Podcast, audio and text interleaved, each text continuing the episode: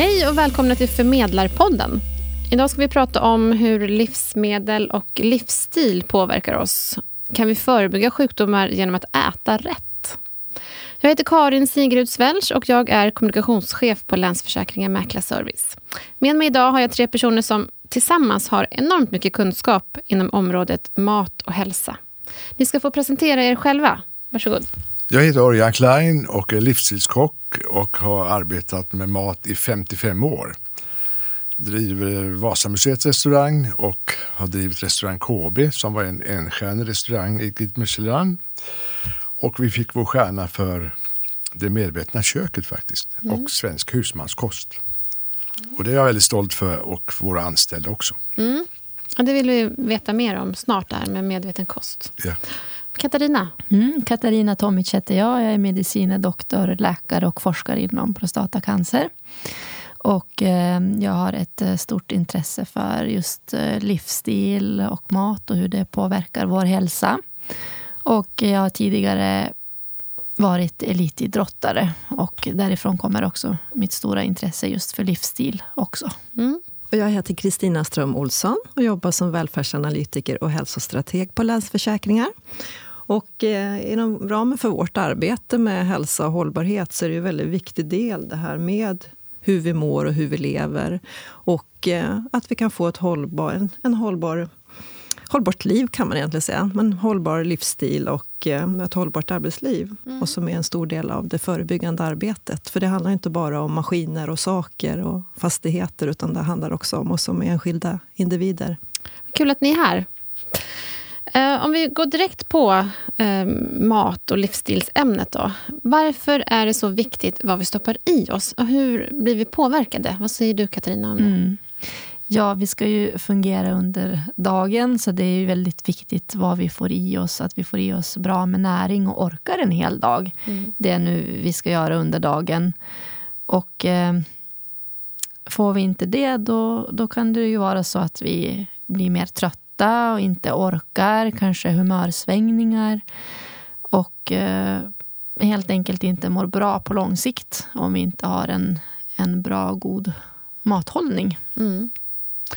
Om man tittar på, på forskningen, kan man se samband mellan, mellan hur vi lever och sjukdomar till exempel? Ja, absolut. Det finns mycket forskning kring det och just nu är det högaktuellt med forskning kring just hur vi lever och hur vi mår och det sjukdomar vi har i vår del av världen. Vi har ju många välfärdssjukdomar mm. i Sverige som i andra i-länder. Bland annat bröstcancer, prostatacancer, tjocktarmscancer. Och mycket hänger ihop med bland annat vad vi äter. Och hur vi lever för övrigt också, hur vi rör på oss och så vidare. Mm. Så det har i allra högsta grad stor betydelse vad vi stoppar i oss. Mm. Vad vi äter. För den forskningen som finns idag, där man faktiskt kan se att det finns ett samband, den fanns ju inte när du startade igång, Örjan. Nej, jag startade 59-60. Då var jag elev på Stora hotellet i Jönköping. Och då stod grönsakerna i vattenbad i 5-6 timmar. Jag tror inte det är sant att det var så, men det var faktiskt så. Och då kom det in en vegetarisk gäst. Då, då fick den lite pommes duchesse på en tallrik till exempel och de här vattengrönsakerna i vattenbadet. Och, och lite ost på så gratinerar man det där så var det en vegetarisk tallrik. Alltså. Mm. Det är fruktansvärt hur vi har misshandlat gästen. Och i dagens läge 55 år senare så är det höga, duktiga kockar idag som har flera stjärnor i Michelin. I Frankrike har det blivit väldigt populärt att göra vegetariskt på ett lustfullt sätt. Mm. Lika hög nivå som det är på kött och fisk och fågel. Alltså. Mm. Så det har hänt otroligt mycket under den här tiden och det är jag jätteglad för. Om man tittar på vad det är som påverkar oss mer än mat. Så vilka andra livsstilsfaktorer spelar roll för att vi ska må bra. Kristina, vad säger du om det? Ja, det finns ju många och de hänger ihop också skulle jag vilja säga. Förutom kostens betydelse, som vi kommer att prata mer om, så handlar det väldigt mycket om det här med rörelse. Mm. Vi, är ju, vi sägs ju vara en av de länder i Europa som är bäst på att motionera. Många som motionerar. Eh, samtidigt så ser vi att det är 70% av oss som rör oss för lite och vi är nästan världsbäst på att sitta stilla. Och där vet man ju då att det har enorma effekter faktiskt. Bara en liten förändring, att du upp och rör på dig en gång i timmen gör enorma effekter på risken för att utveckla eller dö i hjärt-kärlsjukdom. Och för de som rör sig och är mer fysiskt aktiva eh, en halvtimme om dagen så kan det minska risken med 70-80 procent. Så att det finns ju verkligen fantastiska effekter där. Och just när det kommer till fysisk aktivitet så, så tycker jag det är spännande på olika sätt. För att det eh, vi vet ju att det dels ger eh, positiva effekter när det gäller vår kreativa förmåga och minne och eh, möjligheten att prestera i vardagen. Mm ge energi men också att det minskar risken för så många olika vällevnadssjukdomar. Och, eh, och en annan faktor då som är viktig är ju sömnen. Och den hänger också både ihop med kosten och eh, fysisk aktivitet. Mm. Om du rör på dig på kvällen, inte precis eh, Eh, väldigt aktivt innan du ska sova men säg att du tar en promenad vid sju på kvällen och innan det äter någonting, lite protein, kanske en liten laxbit, lite sallad och inga stora mängder på kvällen och ger det den tiden för återhämtning som ju oftast fysisk aktivitet även innebär så underlättar det också möjligheten att sova gott på natten. Och eh, det är ingen fara om man har kortare perioder med sömnbrist. Men längre perioder vet vi ju skapar skadliga processer i oss, rent kemiska processer. Så där är det ju oerhört viktigt att ta hand om sig. Men också oro och tankar kring att man inte sover bra påverkar ju. Mm. Eh, men så jag tycker sömnen är väldigt spännande, för det är ju samma där faktiskt som med kost och fysisk aktivitet. Att om man tar hand om sig så ger det mycket positiva processer i kroppen. Eh, men om man, om man inte tar hand om sig så, så ökar det också riskerna och att, att de är kopplade till varandra mellan, mellan sömn och kost och, mm. och motion. Sen ska man inte heller glömma återhämtningen. Det är ju faktiskt, handlar om levnadsvanor och där tror jag vi har kanske en av de största utmaningarna idag. Mm. Mm. Tittar vi på samhällstrenderna om jag bara kan kort nämna det, så ser vi ju eh, att statistik visar att till exempel psykisk ohälsan har ökat drastiskt. Om vi ser, går tillbaka till 2011 och tittar fram till mitten av 2017 så har ju antalet sjukskrivningar på grund av psykisk ohälsa ökat med nästan 130 procent. Det är väldigt mycket. Det är mycket mm. oroande. Mm. Så där har vi en viktig fråga. Okay, men om man tittar på, alltså nu finns det ju mycket mer forskning som visar på hur bra motion är. Det kan man ju mm. se i alla fall om man tittar på Akademibokhandeln. Att det är liksom väldigt många böcker på det ämnet. Eh, vad säger du om det, Katarina? Finns det, finns det några siffror som är intressanta att lyfta i det här sammanhanget? Ja, när det gäller eh, motion, fysisk aktivitet, mm. så är det ju som Kristina säger att det kan ju reducera risken för hjärt-kärlsjukdom med enormt många procent. Och eh, när det gäller specifika sjukdomar också så kan det minska risken. Och framför allt, något som är viktigt att nämna, det är att om man är sjuk redan så ger en fysisk aktivitet också väldigt bra effekt just för att förhindra fortsatt utveckling i sjukdomen eller att man eh, dör för tidigt i sin sjukdom faktiskt. Och eh, om vi tar prostatacancer som ett exempel så har det visat sig att om man cyklar 20 minuter per dag i en någorlunda vanlig takt så kan det reducera dödligheten med 40 procent. Så det är väldigt mycket. Mm. Och, och, just eh, maten och fysisk aktivitet det är något som vi själva kan kontrollera. Till skillnad från till exempel ålder. Vi kan ju inte göra något åt att vi blir äldre Nej. eller att vi har hormoner i kroppen som förändras med åldern. Men just mat och fysisk aktivitet är något som vi kan jobba mycket med själva och det är ju tacksamt. Örjan, du, jag vet att du har erfarenhet själv av eh, att bli sjuk. Eh, vill du berätta vad som hände och hur det har påverkat dig? Jo, jag fick prostatacancer och jag har opererat bort prostatan och allting. Och, eh, men jag har, sen jag fick det här beskedet så har jag ökat min motion med skog och mark och gå ut med min hund. Jag är ute två, tre timmar om dagen faktiskt och promenerar. Och det har gjort att jag blir mycket piggare och gladare som person också faktiskt. Och sen har jag också lite mikrosömn på eftermiddagen.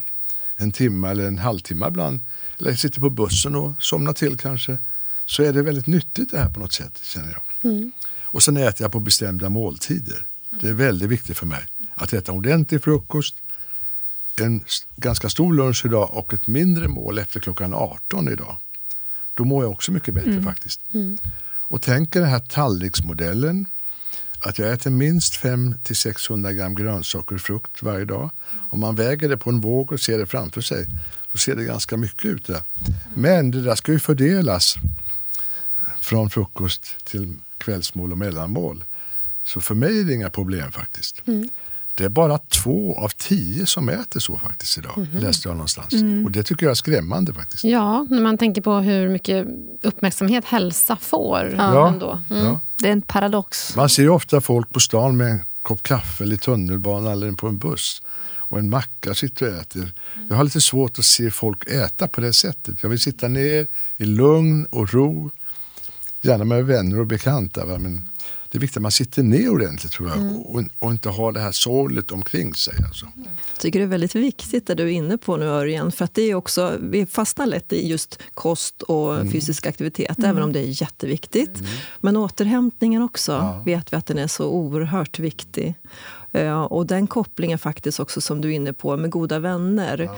Den sociala aktiviteten. Ibland pratar man att unna sig tid för förundran. Och det kan ju handla om upplevelser, att man sitter och tittar på en vacker solnedgång. Mm. Många tycker om att vara ute och resa till lugnare ställen. Det kan handla om att titta på Zlatan på tv eller en tennismatch som man blir lycklig av. Mm. Och det ger ju också en väldigt viktig del till välmående och välbefinnande ja. som man inte ska underskatta. Mm. Vi är några stycken äldre män, om man får säga så, som går olika stadsdelar i Stockholm. Ungefär var tredje vecka tar vi en ny stadsdel. Går vi två, tre timmar så äter vi en sen lunch. Och då har man både gemenskap, promenad och då kan man ventilera sina eh, problem man har eller positiva saker som har hänt i livet. Va? Och det är ett härligt sätt att umgås på faktiskt. Så, mm. mm. Och just den här uh, gemensamma rekreationen, att man gör något tillsammans ja. har visat sig ge väldigt positiv effekt på hälsan. Mm. Mm. Att kroppen tillgodogör sig kanske fysisk aktivitet ännu bättre om man gör det i grupp tillsammans med andra. Förutsatt att man vill det då. Mm. Att den sociala biten är väldigt ja. viktig. Mm. mm. Och jag som älskar skog och mark och trädgård och går ut och plockar svamp eller går ut med min hund som driver på. Va? Jag tycker det har fått så mycket tillbaka faktiskt mm. i livet. Och man mm. blir mycket mer positivare tycker jag faktiskt. Men om man tänker på då det här med att vi mår bra av att vara tillsammans. Mm. Så blir man ju lite oroad när man tittar på barnen nu för tiden som sitter bakom skärmar. Och det finns inte samma naturliga liksom, samvaro. Mm. Vad tror ni, vad kommer vi ha för utveckling av det? Det där är en intressant tycker jag, fråga. För att fråga vi ungdomarna så kanske de tycker att Nej, men det är toppen. Vi umgås ju och träffar nya människor via nätet idag som vi diskuterar med och spelar, ja, har olika matcher mot och så vidare. Eh, men tyvärr är det ju så, om man tittar på statistiken återigen, att det är väldigt oroande utveckling vad gäller den psykiska hälsan bland unga. Man kan ju se att den psykiska ohälsan har fördubblats på bara tio år. Och det handlar ju både om oro och ångest och olika stresssymptom och självskadebeteenden. Och, så det är många delar där som är väldigt viktiga att mm. jobba med nu. För det är en trend som måste brytas. Mm. Jag tror också att det är lätt att det blir en ond spiral. Därför att om man mår dåligt då, då är det också svårare att ta hand om sig själv på ett bättre sätt. Mm. Det är lite som du säger Örjan, att stödmaten kommer fram. Man ja, äter sämre, man kanske dricker mer kaffe, ja. mer Coca-Cola, mer socker, mer snabb energi. Precis. Och det blir en ond spiral mm. och svårare att ta sig ur jämfört med en som kanske har en bra form och mår bra och eh, tar hand om sig på ett annat sätt. Mm. Den människan har också mer en, en större buffert att orka med mer också. Mm. Jag skulle önska att vi jobbar mer med att öka medvetandet kring vilka effekter olika mat har. Mm. Och också kunskapen kring det, både i alla generationer egentligen. För vi vet så mycket idag egentligen. Om vi tittar på forskningen, vi vet vad som är bra och vad som inte är bra. Mm. Och vi vet att vi behöver både fett, kolhydrater, protein mm. och vitaminer. Men det är skillnad på fett och fett. Mm. Det finns bra fett för oss och det finns mindre bra fett. Och samma sak med kolhydrater. Det finns lätta och det finns tunga. Mm. Men antiinflammatorisk mat mm. är ju ett begrepp, eller man ska kalla det, som har seglat upp för mig i alla fall ja. ganska nyligen. Vad är det för någonting? Ja, det är ju en, en kost som motverkar inflammatoriska processer i kroppen. till exempel vi säger att grönsaker, frukt och nötter innehåller goda näringsämnen som gör gott för vårt immunsystem. Till skillnad från till exempel socker. Eh, vissa hävdar också att gluten inte är så bra och att det aktiverar immunförsvaret att fortsätta upprätthålla en typ av eh, inflammatorisk process. Precis som till exempel övervikt kan göra att man har mer inflammatoriskt svar. Mm. Att immunförsvarscellerna arbetar mer jämfört med om man äter en, en kost som är mer gynnsam för vårt immunförsvar. Och vad kan det vara?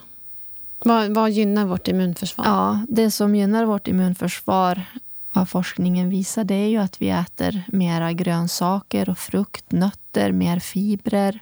Och eh, även den forskningen kring mat är ju komplex. Det är ju svårt att säga att en viss frukt eller ett visst ämne har en specifik effekt. Utan det kan ju vara hela, hela grönsaken och dess struktur. Mm. Hela frukten och dess struktur som gör gott för oss. Men det forskas väldigt mycket på det här området. Olika ämnen i grönsaker mm. och frukt och nötter.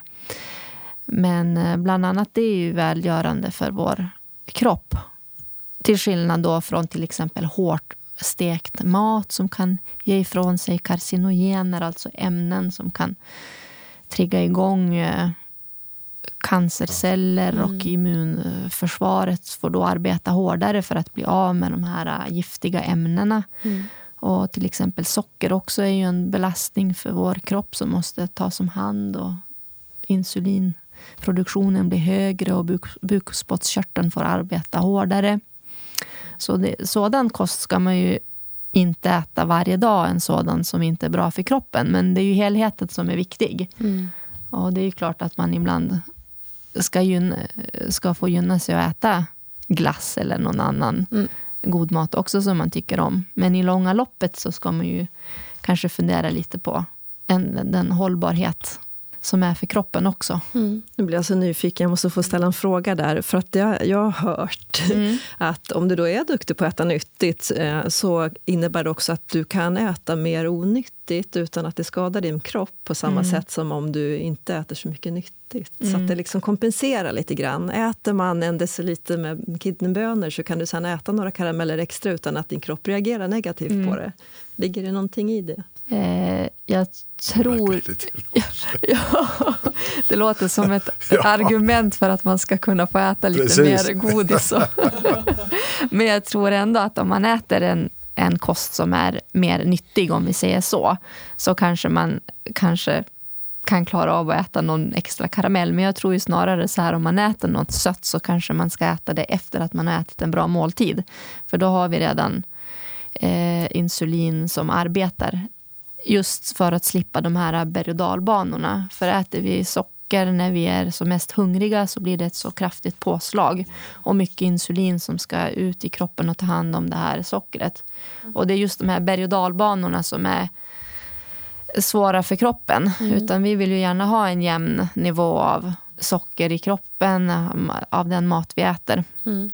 Så känner man att man behöver energi så är det väldigt mycket bättre också att äta då någon frukt eller grönsaker ja. som ja. även innehåller vitaminer Precis. och mineraler. Ja, och mm. fibrer. Och annars ska mm. man grunda då med en, en bra måltid innan, innan man ger sig på ja. godispåsen. Det, ja. det gäller ju att förbränna maten ordentligt. Alltså. Ja. Ett wienerbröd, säger ju forskarna, måste man gå runt Djurgården ordentligt så man blir riktigt genomsvett. Va? Mm. Då förbränner man ett wienerbröd, läste jag någonstans. Mm. Mm. Men Örjan, du var ju väldigt tidig med eh, ditt hälsointresse och, ja. och man, inom mat. Då. Hur kom, för nu är det ju så självklart att vi är intresserade av mat och man, ja. nästan, man tycker att restaurangerna ska erbjuda hälsosam mat. Men mm. så var det ju inte på 70-talet. Hur kommer det sig att du blev intresserad? Ja, jag var sju år när jag skulle bli kock i alla fall. På den vägen är det, för min farmor var väldigt duktig på att laga mat. Och hon lagade väl lite för god mat för min pappa. Eh, han blev bara 49 år. Mm. Han dog i diabetes. Alltså. Och han fick en så kallad sockerkoma. Och pappa var tyvärr den generationen som inte ville gå till doktorn eller lyssna på det. Medan jag hade en, min morbror, han var, blev 87 år i alla fall. Och han gick stadigt till doktorn och fick sina värden och allting och levde sunt. Och det var han som tog ut mig i skogen och, och joggade faktiskt. Och vi joggade ända upp i 80-årsåldern med honom faktiskt. Sen gick mm. han tyvärr bort sedan. Nej, men då väcktes det här intresset och sen restaurang KB då också. Eh, där vi var tvungna att erbjuda lite lättare, vacker mat. Och det är ju så, man äter mycket med ögat. Och det ska ju vara lågkalori då också. Va? Men då kom, under den tiden kom ju färska örter och vi fick bättre olivolja, enkelomättat och fleromättat fett och mindre med det mättade fettet och smöret och grädden. Alltså. Jag var med på den tiden när jag gick på Hasselbacken när vi kokade ner 60 liter grädde mm. till hälften. Nu blir det 30 liter. Det kallas för crème Mm. Och det är en sås reder sig själv. Ni vet, ja. tillsätter man grädde så reder det sig själv. Men det klarar inte magen av det, att förbränna så mycket mättat fett. Mm. Och då mår man dåligt faktiskt. Och rör man inte på sig så mår man ännu sämre faktiskt. Mm. Nej, det har jag tänkt om sedan många år tillbaka det här. Mm. Och, eh, så det var en kombination kan man säga. Du såg med själv då hur det gick för ja. din pappa. Ja. Uh, och sen fanns det en efterfrågan som började komma på Precis. lite lättare mat. Ja. Mm. Och då tog Åke Håkansson och jag hand om restaurang KB på, i, 1980. Och vi själva vi växte ju också lite grann runt omkring så här. Va? Mm -hmm. så, nu, nu, visar du lite volymen på ja, magen. Precis. Här. Ja. ja, min pappa vägde faktiskt 112 kilo kommer jag ihåg mm. i alla fall. Men han var 1,90 lång visserligen. Men, men eh, nej, våra gäster tyckte att det var väldigt god mat sådär, men det var alldeles för fet mat tyckte de. Mm. Och för lite grönsaker och det var det också. Och då kom min Inga-Britt Gustafsson som var professor i dietik. Hon jobbade i köket hos mig för hon var kock från början. Och därför kunde en dietist och en kock mötas. Annars har vi stått på varsitt berg och kastat smuts på varandra mm. som vi sa. Va? Men vi kunde samarbeta och hon var väldigt intressant hur hon arbetade tycker jag. Hon tyckte smaken var det viktigaste och utseendet. Sen kan vi räkna kalorierna baklänges mm. om ni förstår vad jag menar. Mm. Och så jobbade vi fram våra böcker och våra kurser. Och vi har haft det medvetna köket på restaurangakademin och på högskolan i Grythyttan. Och uppe i Umeå har vi undervisat också. Mm. Så det har varit ett jätteintressant och jag fick ju ny, nya banor i mitt yrke att arbeta med det medvetna köket. Mm. Och kunde tänka på våra gästers hälsa. Det var viktigt för mig och för min egen skull. Mm. Men jag fick mycket skit i början av mina kollegor ska ni veta. Mm. Att nu ska Örjan börja jobba med en dietist. Och det, det var för långt emellan det förut. Alltså. Mm. Men det är jag och flera andra efter mig nu som har anammat det här. Mm. Och idag har vi en duktig kille på på Grand Hotel i Stockholm med Mattias Dahlgren. Han har en helt vegetarisk restaurang mm. om, i hälsans tecken. Alltså. Det är helt fantastiskt tycker jag. Mm. Och han har två stjärnor i Michelin den här killen idag. Alltså. Mm. Så det går åt rätt håll. Gör det. Mm. Och det, jag tycker det är bra om vi går på restaurang och ställer bra krav. Mm. Att det ska finnas mycket bär och frukt och grönsaker och mindre kött, fisk och fågel förstås. Men inte det här röda köttet som vi inte ska äta så mycket av längre. Nej. Nej, men, som Katarina vad, säger. Ja, precis. Vad säger forskningen om det röda köttet? Ja, det forskas ju mycket om det. Och nyligen så har väl Cancerfonden också gått ut med att vi inte ska äta eh, rött kött så mycket. Det sägs ju nu att man inte ska äta mer än 500 gram per vecka men alltså helst kanske inte alls. Mm. Och, och, det är varken bra för oss eller för miljön. Så det finns den aspekten också, vad som är bra och inte bra för miljön. Eftersom det genererar mer koldioxidutsläpp. Mm. Jag tror det har minskat det här oxköttet idag som vi har på våra grillar. T-bonstek, klubbstek, mm. entrecote. Det var ju 300 gram de här köttbitarna förr i mm. tiden. Mm. Bearnaise och pommes frites. Kanske lite ynklig sallad till kanske det var. Va? Mm. Men vad händer i kroppen när man äter, alltså man äter kött, man äter den här stekta maten, ja. man äter allt det som är dåligt, då, sockret. Ja. Vad händer i kroppen? Ja, det händer ju olika saker beroende på nu om det är socker eller om det är kött mm. och så mm. vidare. Men det blir ju en slags belastning för kroppen som måste ta hand om det här. Till exempel då om det är socker som jag berättade om. Då måste bukspottkörteln arbeta hårdare med att utsöndra mer insulin och försöka ta hand om allt det här överskottet av socker som finns i blodbanan och vi lägger på oss extra vikt. Också lagrar det i fettceller. Och då startar ju den här inflammatoriska processen i fettvävnaden som signalerar olika inflammatoriska processer i kroppen. Eh, om vi äter rött kött till exempel så har det visat sig vara mindre bra för tjocktarmen. Att det kan leda till tjocktarmscancer. Och just kött och socker det är ju något som vi äter mycket av i västvärlden. Det finns ju så mycket socker egentligen tillsatt i alla möjliga livsmedel mm. i butiken. Alltså, färdiglagad mat? Eller ja, färdiglagad mat också. Och, um, jag brukar fundera på det ibland när jag, när jag och handlar och ska köpa hem musli till exempel. Då kan det stå utan tillsatt socker på något paket. Och då tänker man, ja men hur är det med resten av alla paket? Det är ju enormt mycket socker. Och det är ju det här dolda sockret också som är väldigt uh, knepigt. När det kommer till cancer mm. um, och mat, hur, hur viktigt är det att ha koll på maten om man är, inte vill ha cancer eller om man har, får cancer och vill hjälpa sig själv? Mm. Ja, jag tror att, eller forskningen visar också att det är väldigt viktigt att vi ser över vad vi äter. Som vi var, in, vi var inne på tidigare, att vi belastar ju kroppen med vissa ämnen som inte är så bra. Just de här mättade fetterna, socker, och så vidare. Hårdstekt mat till exempel. Och mejeriprodukter diskuteras ju mycket. Men vi är ju ett mejeriland. Vi har ju mycket mjölk och ost och så vidare i Sverige. Men eh, det är väldigt viktigt om man är frisk och vill fortsätta vara frisk. Eller om man är frisk och har ärftlighet för någon sjukdom så kan man ju i alla fall skjuta på det. Mm. Genom att äta nyttigare och motionera mer när det gäller cancer också. Mm. Eh, det är ett väldigt stort ämne. Det krävs att man har kunskap och är intresserad av hur maten påverkar oss. Mm. Men vi kockar brukar fundera på det. Varför får vi så mycket cancer här i Nordeuropa och Nordamerika? Medan japaner och kineser de får inte den typen cancer. Va? Mm. Det måste ju bero på att de har mindre smör och grädde. De har ju aldrig smör och grädde i sin mat. Nej. Eller hur? De har inte det mättade fettet. Nej, precis. De har ju mer fler och mättade med den här medelhavskosten ja. som vi pratar om. Ja, precis. Och jag tänker också på alkohol faktiskt när du nämner det här Norden och hur ja. vi lever och vad vi äter.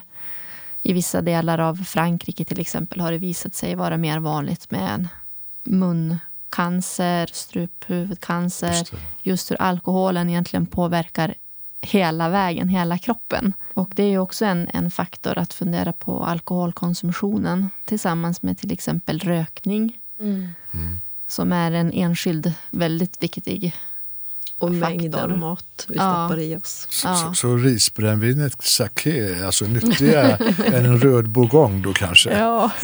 kan det vara så? Ja. Det, det finns ingen forskning på det. Eller? Men om man inte märker av någon förändring, hur ska man då motivera sig för att ändå försöka att leva hälsosamt? Mm. Jag tror att eh, man får tänka på att små förändringar nu ger stora vinster i framtiden. Mm. Det är en, en, en, eh, en av motiveringarna i alla fall till att man ska leva mer hälsosamt och hållbart för sin egen hälsa. Och när man ser det då, då blir man ju ännu mer motiverad tycker mm. jag att fortsätta när man kan se det rent mm.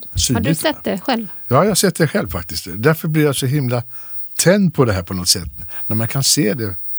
Det skulle man kunna förmedla i tv tycker jag. Mm. Mera sånt med mat och medicin ihop. Mm. Det är intressant. Mm. Så även om man har hälsoproblem så är det aldrig för sent att, att ändra på det. Det kommer att ge effekt. Mm. Ja. Nu ska vi alldeles strax avsluta. Men om jag skulle försöka mig på att göra en topp fem utifrån all den klokskap som har sagts under vårt samtal idag, då skulle den se ut så här. 1. Ja, det spelar roll vad vi stoppar i oss. Forskningen visar att det finns ett samband mellan nyttig mat och hälsa och välmående. 2. Ät inte rött kött. Om du måste äta rött kött, ät så lite som möjligt. 3. Rörelse påverkar vår hälsa enormt mycket. Motion stärker och läker oss. 4. Träffa dina vänner. Vi mår bra av att vara tillsammans. 5. Allt spelar roll. Om du vill leva hälsosamt och länge så är det helheten som gör skillnaden. Tack för att ni har varit med idag. Tack så mycket. Tackar. Tack. Tackar.